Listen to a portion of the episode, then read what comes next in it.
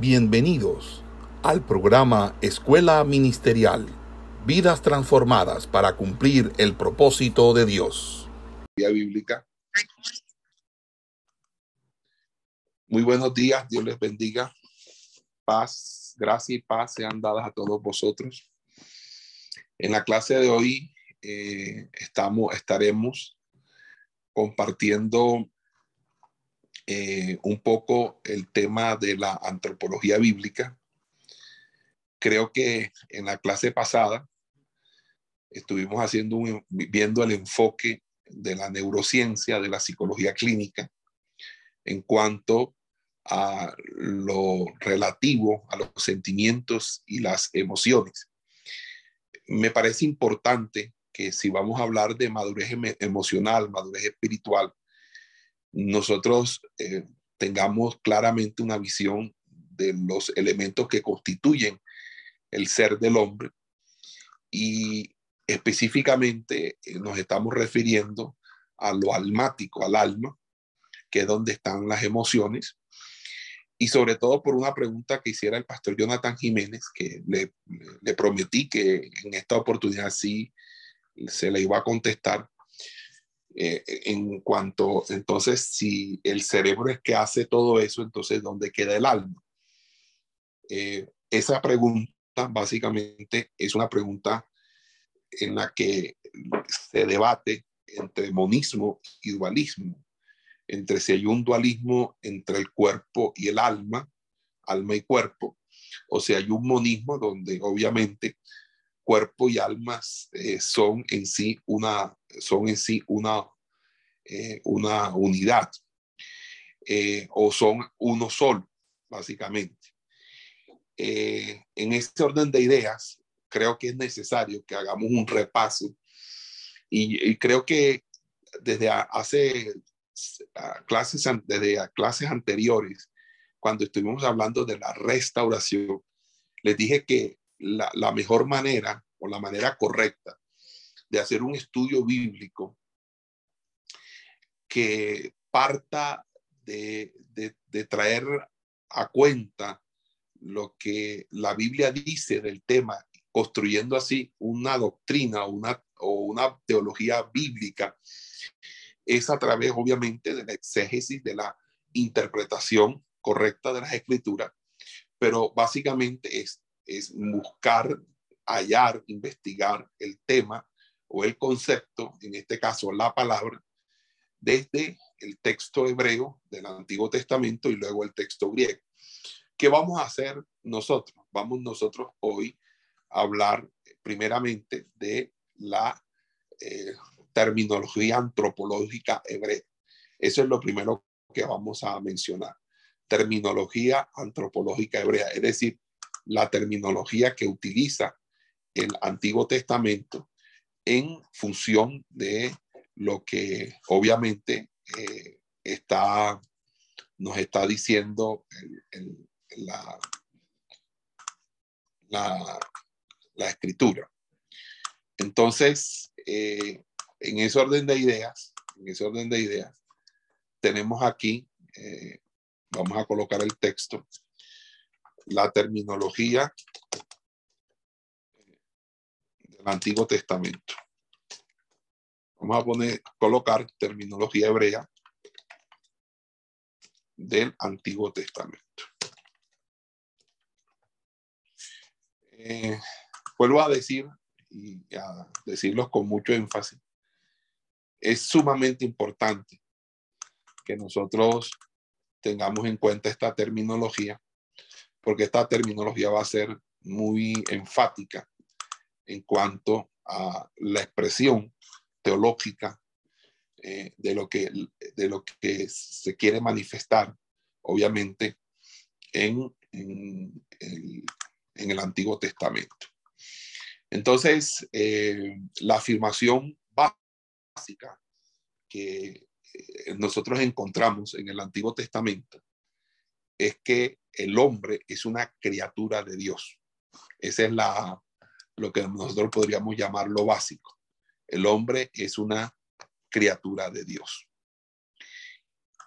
Esa, esa afirmación eh, que es la afirmación fundamental de la antropología bíblica del Antiguo Testamento, la vamos a encontrar en los relatos de la, de la creación de Génesis capítulo 1 y Génesis capítulo 2. Pero fíjense que eh, esto no viene sin antes precisar lo que en términos eh, bíblicos o en términos eh, de, de, significativos o términos de significado tiene para el Antiguo Testamento el hombre, es decir, cómo el Antiguo Testamento concibe al hombre y en qué términos el Antiguo Testamento expresa la realidad humana. Entonces, se, se observa que el modelo antropológico con, que, con el que opera el Antiguo Testamento, eh, pese a que hay disparidad de autores y épocas, de Génesis hasta Malaquías, hay una estabilidad y una uniformidad. Es decir, que no hay eh, algo que choque entre lo que dicen el Pentateuco con los libros históricos o los libros poéticos, sapienciales o proféticos, sino que hay un desarrollo eh, diversificado, pero que se mantiene en una, eh, por así decirlo, en una estabilidad conceptual. Es estable conceptualmente. Por lo cual, por lo cual eh, nosotros vamos a encontrar un modelo de hombre en ellos, en, estos tres conceptos que vamos a estudiar ahora, que son los conceptos que eh, básicamente se hallan en el Antiguo Testamento para darnos la idea de hombre. ¿De qué estoy hablando? De tres conceptos. No lo voy a escribir en, hebreo para no enredarlos. Es el concepto Bashar. El concepto Basar el concepto Nefesh y el concepto Ruah. Algunos de ustedes creo que ya están familiarizados con estos conceptos. Basar, Nefesh y Ruah.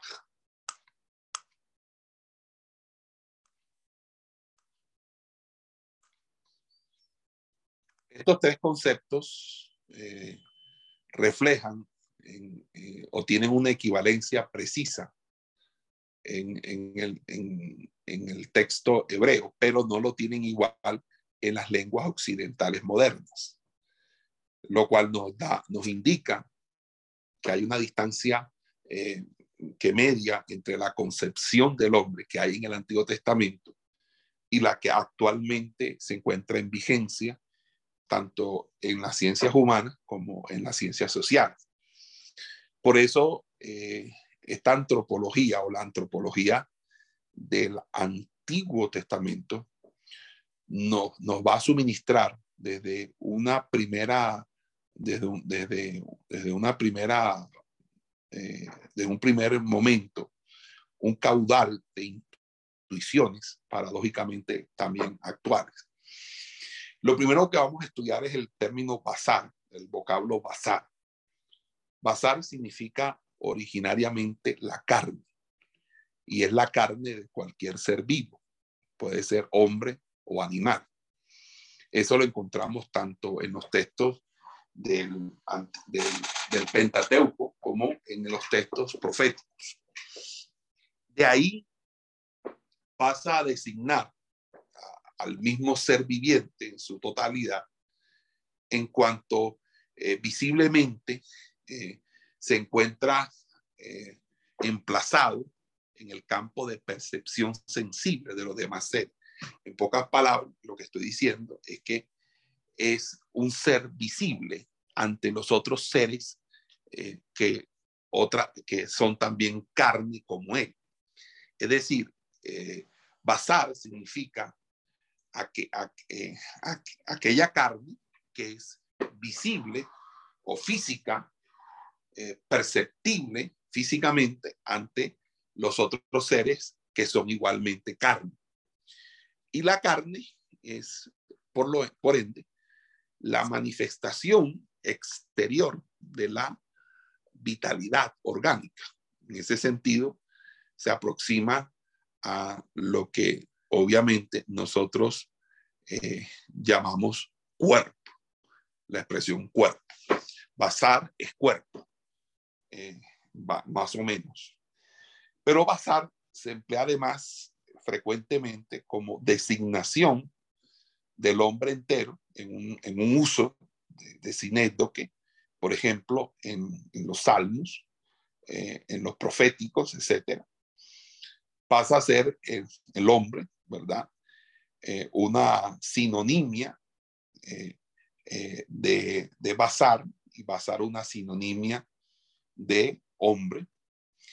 Y fíjense que al menos un tercio de las veces en que aparece basar en el Antiguo Testamento se aplica también a los animales. Entonces, cree, eh, la atribución que se hace de ese término al hombre, lo que va a subrayar es el sustrato biológico, es decir, la lo biológico del hombre, que es común a los demás seres vivientes, entre ellos los animales. Por lo tanto, hombres y animales están eh, enraizados en un ámbito eh, ontológico que los avecina, que es precisamente el, el bazar. Ellos son carne. Un pato es carne, un hombre es carne, una vaca es carne. Y por ende, el pato tiene un cuerpo, la vaca tiene un cuerpo, el hombre tiene un cuerpo. Sin, sin embargo, eh, hay una, eh, una diferencia y esa diferencia es cualitativa. Y, eh, y, en ese orden de idea, cuando en el uso del término para denotar el hombre, hay dos notas características del término basar, ante todo. Primero, que el, el hombre es un ser social cuya realidad no se agota en, la frontera de, su piel, sino que se prolonga en, la alteridad, en el tú próximo, en, el otro. Y entonces basar puede significar el parentesco, es decir, el hecho de que todo hombre es siempre carne junto a carne, de forma que la carne del otro es también la carne propia en cierta medida. Y quiero hacer un, paréntesis aquí porque, porque quisiera que, que los, todos los ministros estén aterrizados. Yo aquí no estoy utilizando el término carne o la expresión carne en sentido de pecaminosidad. Estoy hablando de carne en sentido de aquello físico, corpóreo, palpable, y por eso introduje el término cuerpo. Aquí carne en, el lenguaje occidental de nuestro español castizo sería básicamente el cuerpo. Hay una referencia al cuerpo. Pero ese cuerpo eh, o, ese cuerpo no es lo único delimitante que trae consigo el concepto de basar en el Antiguo Testamento, sino que también es en cierta medida, basar significa parentesco. Por eso, cuando uno lee el texto de Génesis, capítulo 2, versículo 23 eh, al 24, dice que hombre y mujer son una sola carne. Eh, inclusive en Levíticos 18 dice que la mujer consanguínea es llamada carne de su pariente. El mismo José en Génesis 37 dice que José es carne de sus hermanos. Obviamente, las traducciones de la Reina Valera utilizan expresiones eh, eh, que son del parentesco. Habla de la cuñada, habla del hermano, pero en el texto hebreo sí utiliza el término basar, que es carne, para decir tú eres mi carne o tú eres mi sangre. Entonces, en ese sentido, eh, el, el, el, término basar va a hablarnos a nosotros de, obviamente, de eh, la carne eh, en el sentido de parentesco. Pero también vamos a encontrar en, el texto hebreo otra expresión muy interesante, que es la expresión kol basar. Kol basar significa toda carne. y allí designa la totalidad de los individuos que componen la especie humana. Es algo, algo como decir la humanidad, la totalidad solidaria de los individuos que componen la especie humana. O incluso eh, eh, se puede hablar de Colbazar en el sentido de todos los seres vivientes.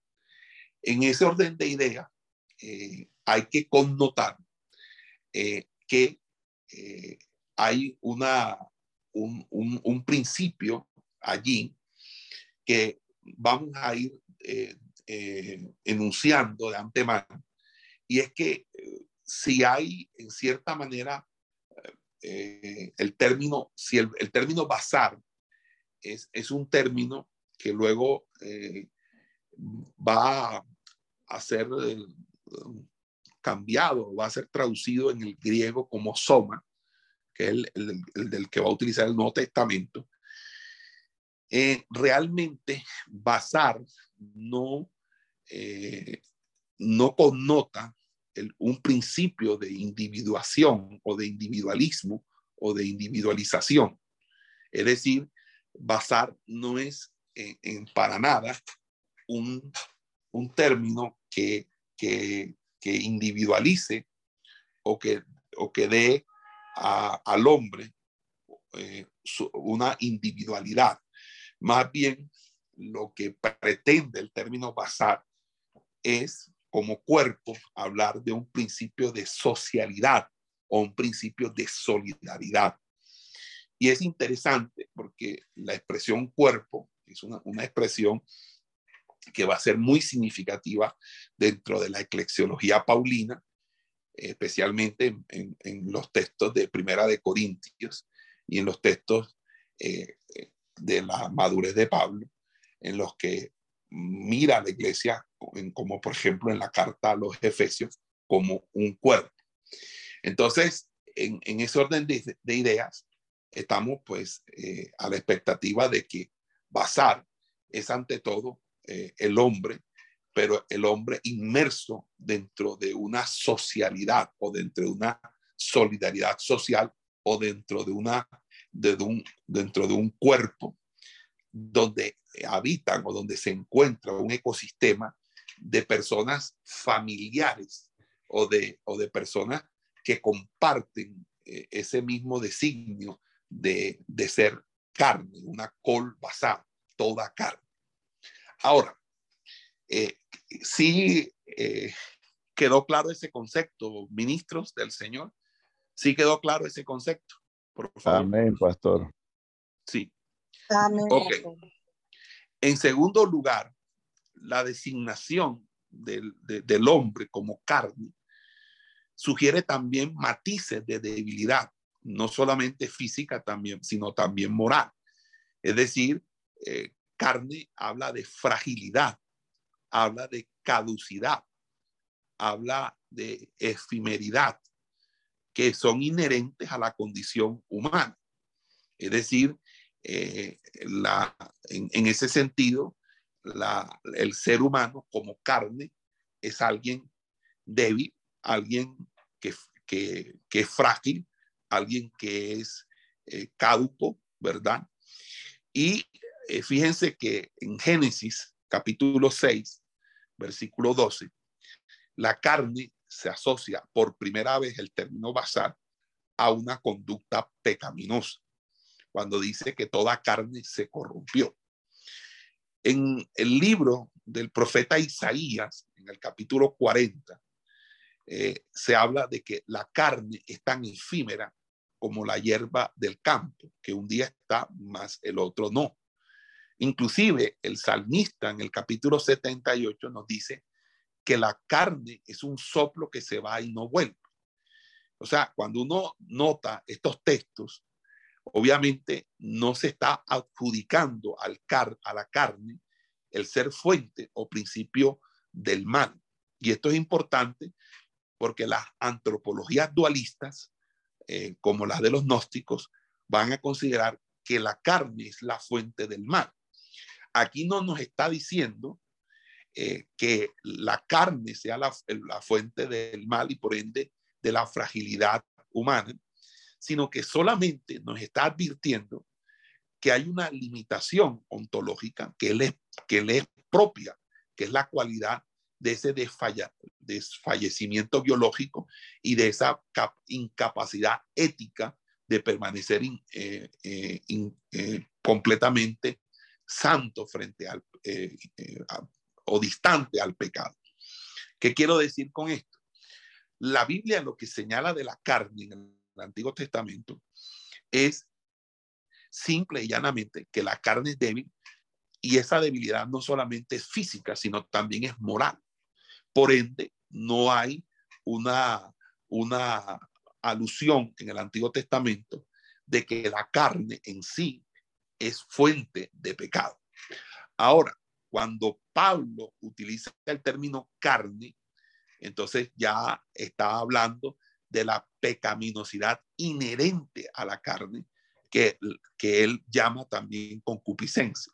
Pero eso lo estaremos hablando cuando estemos desarrollando el Nuevo Testamento, porque yo no quiero eh, estar en un cuadro comparativo entre Antiguo y Nuevo Testamento, porque creo que primero deberíamos fundamentarnos en lo que dice el Antiguo Testamento para luego en esa misma revelación progresiva que es antiguo hacia Nuevo Testamento, nosotros vayamos en esa dirección. En ese orden de idea, lo que surge en, estos comentarios iniciales sobre basar en el sentido de debilidad eh, física y ética, es que hay una dialéctica latente entre el creador y la criatura, no una eh, dialéctica entre espíritu y materia, porque esta dialéctica es la que conduce a las antropologías dualistas. Eh, en ese orden de idea, en, lo que hay es, es una situación relacional entre el creador, que es espíritu, y la criatura, que obviamente tiene un elemento completamente físico. Ahora, cuando vamos al libro del profeta Ezequiel, eh, en, el, en el libro del profeta Ezequiel nos habla de una manera positiva de la carne, porque nos habla de un corazón de carne.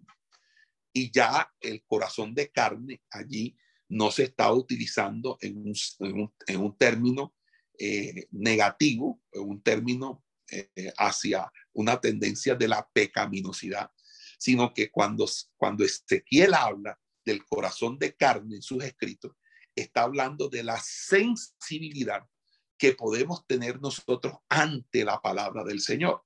Es decir, que basar eh, es, es, es, es un término variopinto que puede ser utilizado positivamente para hablar de un corazón de carne, de un corazón que es sensible a la palabra de Dios, que tiene una expectativa transformacional, y otro es hablar de el corazón, perdón, de la carne en sentido de debilidad ante el pecado y debilidad ante las, las condiciones físicas. Ahora, nunca, jamás vamos a, a, encontrar que el término basar se predique de Jehová, de Dios, contrariamente a lo, a que sí ocurre con el término nefesh. Nefesh, vamos nosotros a encontrar que se le atribuye por lo menos unas 20 veces en el Antiguo Testamento a, Jehová Dios. Lo, eh, también, por ejemplo, el término ruaj, eh, que se aplica en el 35% de los casos en que en el Antiguo Testamento aparece el término eh, Jehová, el término ruaj asociado a Yahweh o a Yahvé o a Jehová, en ese 35% de los casos, Ruá es una referencia o alusión o, una, atribución de, de, de Jehová Dios. Eh, en ese sentido, eh, se está eh, aseverando enfáticamente que Jehová es, es, es, es espíritu y que es soberano sobre toda carne es básicamente el concepto que está allí en el Antiguo Testamento. Ahora, Nefesh creo que es la noción central de la antropología israelita, porque eh, primeramente significó eh, la garganta, el órgano de la respiración, y por metonimia, la respiración misma, el aliento, y de ahí toma el sentido de principio vital o vida común a hombres y animales. En fin, Nefesh va a designar el propio ser viviente en general y más particularmente al hombre, en donde el término está funcionando obviamente como pronombre personal en algunos textos bíblicos, donde alma es básicamente un pronombre personal o es una sustantiva, eh, una, perdón, es sí, es una sustantivación. Es una sustantivación. Entonces, la nefesh es el centro vital inmanente al ser humano. La persona concreta, animada por su propio dinamismo y, que es dotada de sus rasgos distintivos, hasta el punto de que con este término se puede significar lo que algunos llaman la personalidad o algunos, eh, eh, algunos eh, investigadores de las ciencias sociales habla también de la idiosincrasia de tal o cual ser humano. Entonces, por ejemplo, ah, se dice que Israel, que fue extranjero en Egipto, conoce la nefesh del extranjero en Éxodo, por ejemplo, y esto puede hacerse eh, en, el sentido eh, eh, decirnos, o con este texto se nos está diciendo que él puede entender la psicología del extranjero, él, puede entender qué es estar en los zapatos de un extranjero, porque eh, Israel vivió una situación análoga, vivió una experiencia igual, que fue precisamente la de no, la de vivir la experiencia de ser extranjero y de ser, entre otras cosas, oprimido en una nación extranjera. Por otra parte, por otra parte, Nefesh, la Nefesh hebrea, no es una entidad puramente espiritual al estilo de la psique o de la psique platónica. Y esto es importante porque uno de, los elementos que nosotros tenemos que tener en cuenta es que nosotros, nuestra doctrina, nuestra enseñanza sobre el alma, no descansa en la doctrina platónica de la inmortalidad del alma. De hecho, para nosotros no es importante eh, el tema de la inmortalidad del alma, porque realmente el alma realmente no es inmortal. El alma, y quiero que me entiendan ese concepto, el alma, eh, el concepto fundamental del cristianismo es la doctrina de la resurrección. Por lo tanto, el alma, cuando la persona muere, está temporalmente depositada en un lugar esperando su juicio o esperando eh, la resolución de su situación.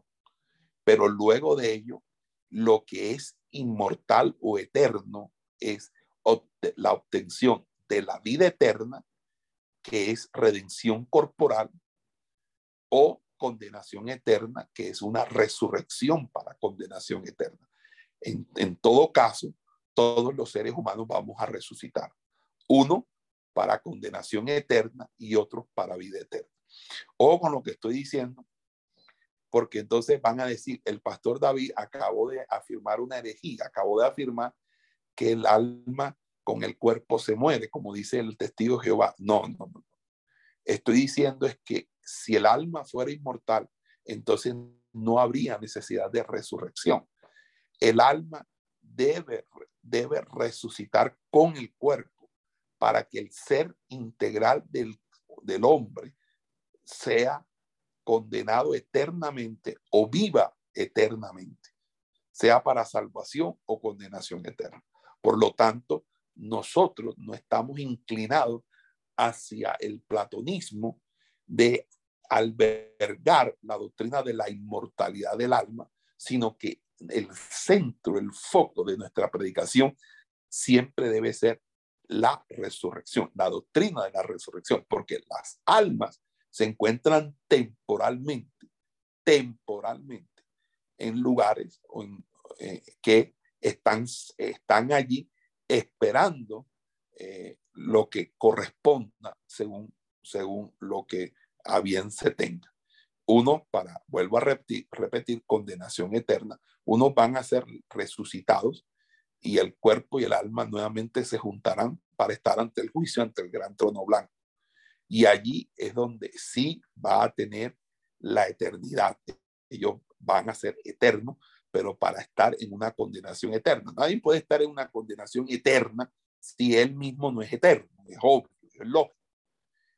Otros, su alma eh, se estará, se unirá en la resurrección, ya sea en la resurrección del arrebatamiento, o, o ya sea que su cuerpo y su alma sean transformadas en un cuerpo glorificado en el arrebatamiento, o ya sea en la primera resurrección que ocurre en el milenio.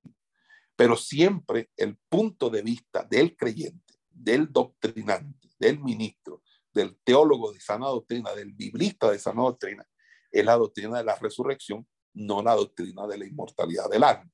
Porque si nosotros creemos o planteamos la doctrina de la inmortalidad del alma, nos estamos metiendo en un severo problema.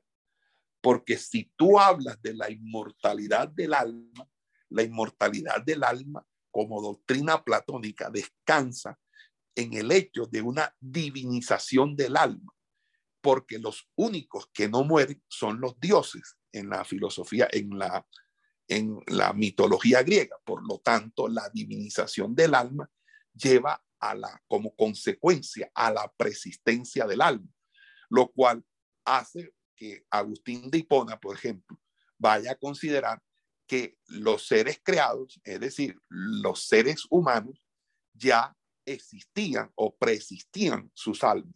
Por lo tanto, hay, una, hay un mundo de las ideas o un mundo espiritual donde usted ya existía y luego usted pasa a este plano físico donde usted vuelve a, existir. Y eso da pie a otras doctrinas como la metempsicosis o doctrina de la reencarnación. Por lo tanto, yo advierto a todos los ministros que a veces eh, hablan eh, este, sin, sin conocimiento de causa. He escuchado a muchos predicadores defender la inmortalidad del alma en vez de hacer una apología a la doctrina de la resurrección. Yo creo que si la Biblia no, no, no, no, no, sienta una postura sobre la inmortalidad del alma, sino sobre la resurrección, yo debería atenerme a lo que está enseñando la Biblia, que es precisamente la doctrina de la resurrección, más no la doctrina de la inmortalidad del alma. Entre otras cosas, que la divinización del alma, escuche esto, la divinización del alma y la persistencia del alma es también la fuente por la cual se cree en el destino. Es decir, si las almas persisten y por ende son inmortales, porque lo, inmortal eh, es lo divino, eh, fíjense que los dioses sí tenían un nacimiento, todos los dioses en, en la mitología griega tenían un nacimiento, lo que no tenían era una muerte. Acá, obviamente, se está planteando el hecho de que se tiene un nacimiento, pero ese nacimiento supone una persistencia. Si esa persistencia se da, entonces lo que nos queda a nosotros es entender que esa, esa existencia no es más que fruto de un destino, de un destino que debe cumplir el individuo, que desde el plano metafísico, del plano eh, espiritual, se le entregó para cumplirlo en el plano físico. Es decir, que la persistencia del alma también es una predestinación. Por eso Agustín termina hablándonos de la predestinación. Es que la predestinación es una doctrina completamente pagana.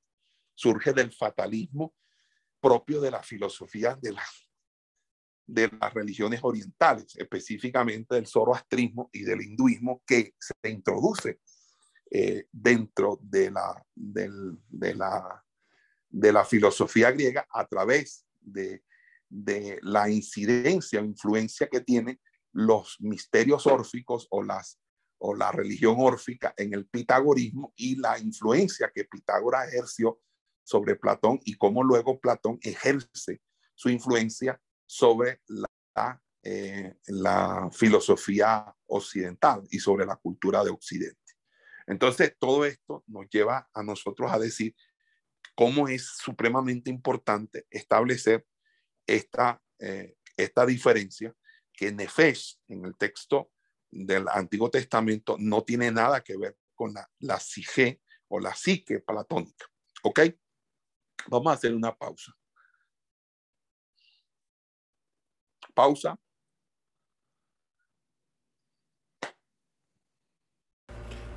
Esperamos que este estudio haya sido de bendición para su vida y ministerio. A Dios sea la gloria. Este es el Ministerio El Goel, vidas transformadas para cumplir el propósito de Dios.